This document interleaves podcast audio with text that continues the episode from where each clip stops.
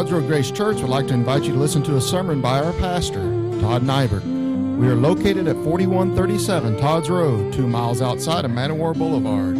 Sunday services are at 10:30 a.m. and 6 p.m. Bible study is at 9:45 a.m. Wednesday services are at 7 p.m. Nursery is provided for all services. For more information, visit our website at toddsroadgracechurch.com. Now here's our pastor, Todd Nibert. I'm going to read a verse of Scripture that is the Lord's reply to the woman of Samaria. She said in verse 9, Then saith, this is John chapter 4, verse 9, Then saith the woman of Samaria, How is it that thou, being a Jew, askest drink of me, which am a woman of Samaria? For the Jews have no dealings with the Samaritans. Now the Lord answers her in a way that I'm sure she was not expecting. Let's listen to the Lord's answer. Jesus answered and said unto her, If thou knewest the gift of God, and who it is that saith to thee, Give me to drink, thou wouldest have asked of him, and he would have given thee living water. I've entitled this message, If You Knew, You'd Ask, and He Would Give. If you knew, you would ask, and He would give. Now, I suppose that the verse of Scripture that I uh, just read, there's never been a sermon preached that would do this passage justice, and I'm sure that after I finish, that fact will not have changed. But pray for me and pray for yourself as I attempt to bring this message. If you knew, you'd ask, and He would give. Now, this answer begins with the word if, a, a conjunctional, conditional word. If, if you knew, then you would.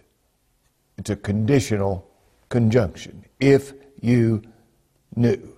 If you do not know, you will not ask. If you do, you will ask. If you knew. Now, the Lord knows at this time that this woman does not know when He says, if you knew.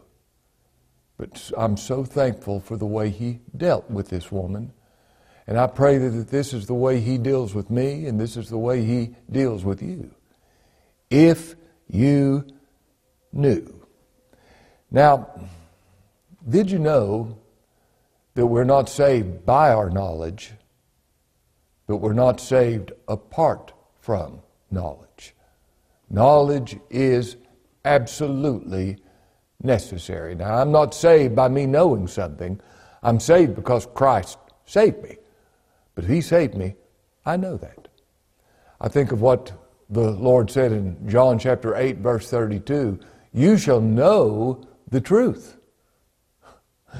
there you go. Somebody says, Can we really know the truth? Well, the Lord says we can. You shall know the truth, and the truth shall make you free. It's not your knowledge of the truth that makes you free, but the truth Himself. He said, I am the truth, and He is the one who makes you free. If the Son shall make you free, you shall be free indeed. Now, while our knowledge of the truth does not save us, all who are saved know the truth. In John chapter 17, verse 3, the Lord said, This is eternal life, that they might know thee, the only true God, and Jesus Christ, whom thou hast sent. Paul said in 2 Timothy 1:12, I know whom I have believed. And I'm persuaded that he is able to keep that which I've committed to him against that day. I love Romans 8:28, and we know this is not conjecture, this is not a good guess, and we know that all things work together for good to them that love God, to them who are the called according to his purpose. Paul, how do you know that? How do you know that everything is working together for good to them that love God and to them who are the called according to his purpose? And here's the answer to that question because I know the character of God. This lines up with the character of God. Those who believe God know God, they know his character. Now, the Lord says to this woman, If you knew the gift of God. You know, the natural man just does not know. He doesn't under, he believes in God. Somebody says, I'm an atheist. Well, you weren't always an atheist. You began believing in God, and for whatever reason you don't now, but it hadn't always been that way. Atheism is a blind leap into the dark. You weren't always an atheist. You believed in the existence of God, but you and I, by nature, are blind to the character of God. Logic tells us God must have created the universe. The creation tells us an all powerful being created this, but we can't know his character apart from revelation. We're all ignorant of God. And that's what he says to this woman. If you knew, the fact of the matter is you don't, but if you did. I think of what Paul said in Romans chapter 10, and this is where we're all ignorant. He speaks of the Jews. He says, I bear them record, they have a zeal for God, but not according to knowledge. For they, being ignorant of God's righteousness. Now, this is where every natural man falls short. We have an ignorance of the righteous character of God. That's why men sit in judgment on God. That's why they say, How could a loving God let this happen? And how could this take place if there really is a God? They're judging God or they hear the gospel about how God elected a people and Christ died for the elect and accomplished their salvation, they say, How could that be fair? They stand in judgment of God because they're ignorant of God's righteousness. You see, if I have an understanding of God's righteousness, I see that I'm a sinner and I have no claims on God. Here's what these people do that are ignorant of God's righteous character. They, being ignorant of God's righteousness, and going about to establish their own righteousness, have not submitted themselves to the righteousness of God. If you knew, no natural man knows. They're blind to the character of God. But if you did know, now, thank God he does make himself known to people. And when he makes himself known, you know God. You know his character you know his person. If you knew, and the only way you'll know is if he makes himself known. You remember when the Lord said to Peter, after Peter's uh, bold confession, Thou art the Christ, the Son of the living God, he said, Blessed art thou, Simon Barjona. Flesh and blood didn't reveal this to you, but my Father, which is in heaven. And he's getting ready to make himself known to this woman. He identifies himself as the Christ. He said, with regard to himself, I that speak unto thee am he. I am the Christ. He's going to make himself known. But as yet, she does not know. If you knew the gift of God, no man by nature understands salvation being a gift. If you knew the gift of God. Now, I don't want to make knowledge a savior because it's not. Your knowledge won't save you. But it's still said in the scriptures that salvation is coming to the knowledge of the truth.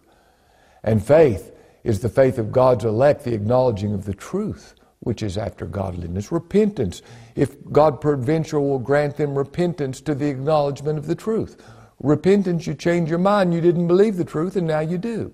There is no salvation apart from the truth. Now he says, if you knew the gift of God, God so loved the world that he gave his only begotten Son. He that spared not his own Son, but delivered him up for us all, how shall he not with him also freely give us all things?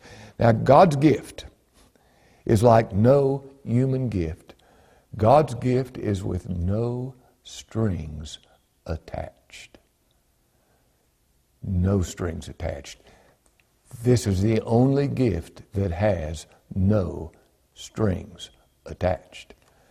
Now, you may think, well, I give gifts without any strings attached. I give gifts to my children, and I don't have any strings attached. Yeah, they're your children, too.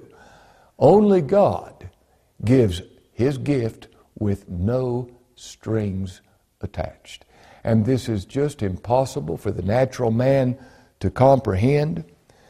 Uh, we naturally think we earn salvation by what we do, by what we accept, but that's not the way it works. Salvation is a gift. The wages of sin are death, but the gift of God is eternal life through Jesus Christ our Lord. And the Lord Jesus is actually spoken of in 2 Corinthians 9:15 as the unspeakable gift. He is such a glorious gift that the vehicle of language can never describe him. He's the unspeakable gift of God. His righteousness in Romans chapter 5 verse 17 is called the gift of righteousness. If you're righteous before God, there's not something you did to make yourself that way. It's because He gave you this precious gift for Christ's sake. You say, Christ took you, if you're righteous, it's because Christ took your sins and made them His own and paid for them and gave you His righteousness so that it actually belongs to you the gift of righteousness. Now, here's what all this means Ephesians chapter 2, verses 8 and 9 For by grace are you saved through faith, and that not of yourselves, it's the gift of God, not of works, lest any man should boast. If salvation's God's gift, and it is, if His Son is His gift, and He is, if righteousness is His gift, I mean every aspect of salvation is His gift. If you have faith, it's because He gave it to you. If you have a new heart, He said, A new heart also will I give you. If you have repentance, that's the gift of God. If you have love to Him, that's the gift of God. Every aspect, aspect of salvation is the gift of God. And here's what that means not of works. God giving you something isn't Him responding to anything that you or I do. If God's gift comes as a response to what we do, salvation's by works. He saved us, He called us with a holy calling, 2 Timothy 1 9, not according to our works, but according to His own purpose and grace, which were given us in Christ Jesus before the world began. If you knew the gift of God, Jesus Christ, and everything regarding his salvation is the free gift of God. Now he goes on to say to this woman, if you knew, she didn't as of yet, she will, because he's going to make himself known.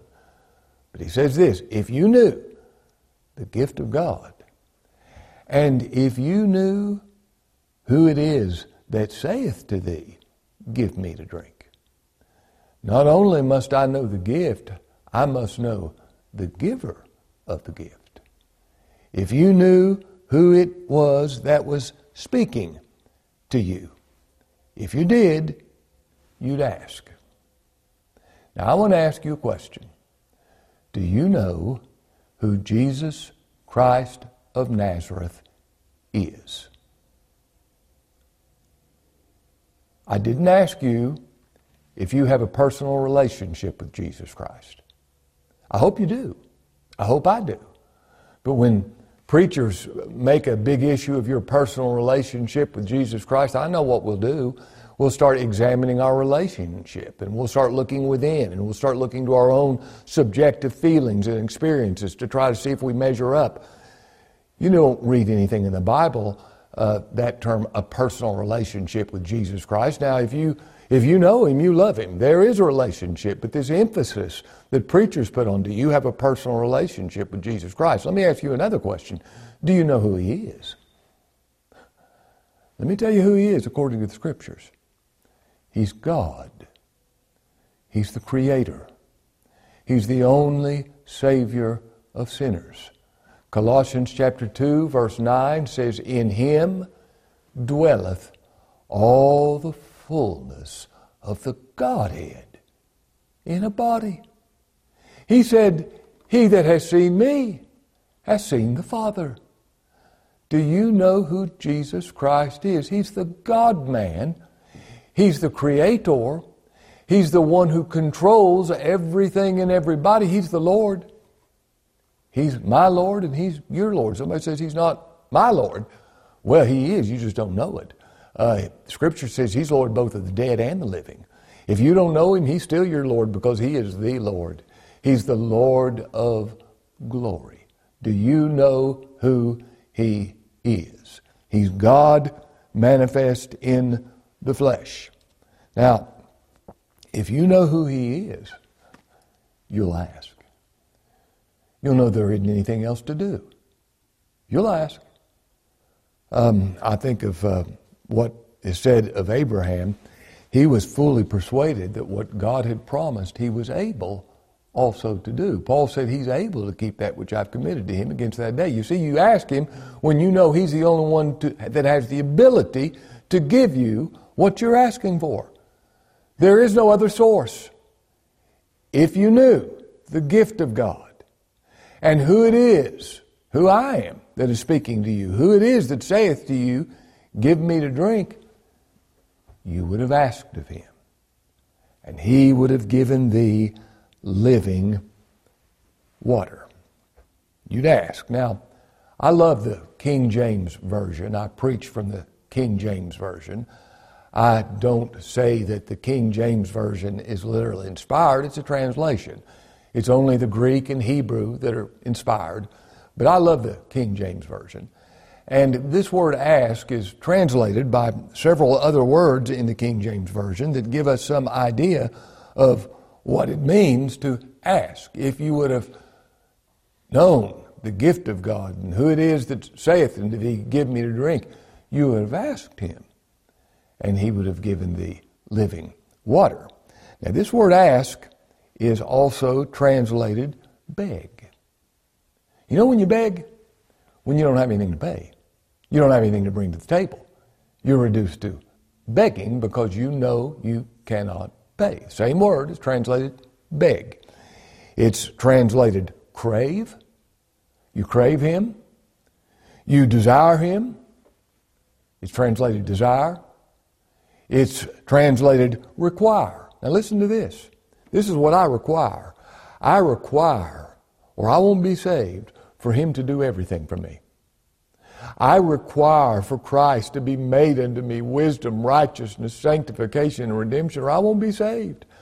I require salvation by grace, or I have no hope. I require the death of Christ to be a sufficient sin payment to where paid for all my sins, or I have no hope. Ask. Ask and you shall receive. Seek and you shall find. Knock and it shall be opened to you. Everyone that asketh asketh receiveth. And he that seeketh findeth, and to him that knocketh it shall be opened to him. Now here's what he said. If you knew the gift of God and who it is that's speaking to you, you would have asked of him and he would have given you living water. Water associated with spiritual life. Life from the dead. If you knew You'd ask, and he'd give 100% of the time. Now let's look at this woman's response to what the Lord said. Verse 11 The woman saith unto him, Sir, and I think she's being very uh, respectful. Yet she still doesn't understand what he's saying. Sir, thou hast nothing to draw with, and the well is deep. From whence then hast thou that living water? All she understood was H2O. H2O. um, Art thou greater than our father Jacob, which gave us this well and drank thereof himself and his children and his cattle? All she understood was physical water. And then the Lord replies to her. He understood her ignorance. And as I said, he's going to end up making himself known to her. But he makes this statement, and there's so much in this statement Whosoever drinketh this water shall thirst again. Now you can drink of this water, this physical water, and it'll quench your thirst today, but you'll thirst again tomorrow. And that can be said of every human activity. Whatever you're doing, you will thirst again. You may have religion, and you may be doing many things that you hope will prove to you that you're saved. But at some point, you'll thirst again. You'll be saying, "Have what I've is it enough? Is what I've done enough? Can I truly believe that I'm saved?" You'll thirst again. If you try to find your satisfaction in your family, well, I hope you find much happiness in your family. I hope I do. But you'll thirst again. There's not true satisfaction there. You may uh, try to find your um, satisfaction in your marriage, in your spouse. You'll thirst again. You may try to find satisfaction in your career. You may reach all your career objectives, but you'll thirst again. You may give yourself to all your activities and your recreations and enjoy them so much, but at some point, you're going to thirst again. Uh, the fact of the matter is, every human activity has this after it. You will thirst again. But, verse 14, but whosoever drinketh of the water that I shall give him shall never thirst. But the water that I shall give him shall be in him a well of water springing up into everlasting life. Now, do you hear what he says to this woman? He says, If you drink of the water that I give, you'll never thirst again. Now, what does that mean? Because is not one of the Beatitudes, blessed are they that hunger and thirst after righteousness, for they shall be filled. I should always be thirsting for God. I should always be thirsting for fellowship and communion with Him. And I am. I'm, I thirst for Him. I thirst to know Him. And if I quit thirsting, I'm not alive. So, what does the Lord mean when He says not thirsting again? If you drink of the water of this world, you'll thirst again, but whoso drinketh the water that I should give him shall never thirst. He'll find complete satisfaction. Now, I know exactly what that means.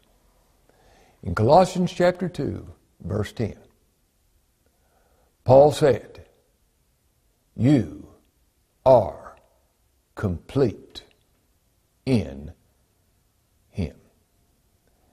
In Him dwells all the fullness of the Godhead bodily, and you are complete in Him. Nothing lacking, nothing missing. If I'm in Christ, I can't get any more saved. I can't get any more loved. I can't get any more accepted. And I'm satisfied simply to be found in Him. I do not want anything else but to be found in Him. I want no other righteousness but His righteousness. The only way I want to be saved is by His free grace. And I'm satisfied with that. I'm satisfied in being saved by Him. I'm not looking for anything else. A lot of times, religious people are always looking for something else another feeling, another, another experience. I don't want anything else. I'm complete in the Lord Jesus Christ, and I am completely satisfied.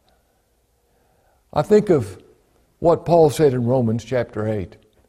If God be for us, who can be against us? You know what? I'm satisfied with that. If God's for me, I got nothing to fear. He that spared not his own son, but delivered him up for us all, how shall he not with him also freely give us all things? I'm satisfied that everything God requires of me, he gives me for Christ, for Christ's sake. And he does so freely. He didn't spare his son. Who shall lay anything to the charge of God's elect? It's God that justifieth. I'm satisfied with that. Nothing can be brought to my charge because God justified me. My sin was put away. Who is he that condemneth? It's Christ that died. I'm satisfied with that. I need no other argument. I need no other plea. It is enough that Jesus died and that he died for me. I am satisfied to be saved by the Lord Jesus Christ. Now, let me ask you a question. Is God satisfied with what his son did? Is God completely and infinitely satisfied with what his son did so that he's not looking for anything else? Well, look at the empty tomb, and that answers that question. When God raised Jesus Christ from the dead, he said, I'm satisfied with what he did. I'm satisfied with his sin payment. I'm satisfied with everyone in him. God is completely, infinitely satisfied with what Christ has done. And beloved, I am satisfied with what God is satisfied with. I'm satisfied to be saved by the Lord Jesus Christ. The Scripture says in 1 Corinthians 1.30, He's made unto us wisdom and righteousness and sanctification and redemption. My satisfaction has nothing to do with my works.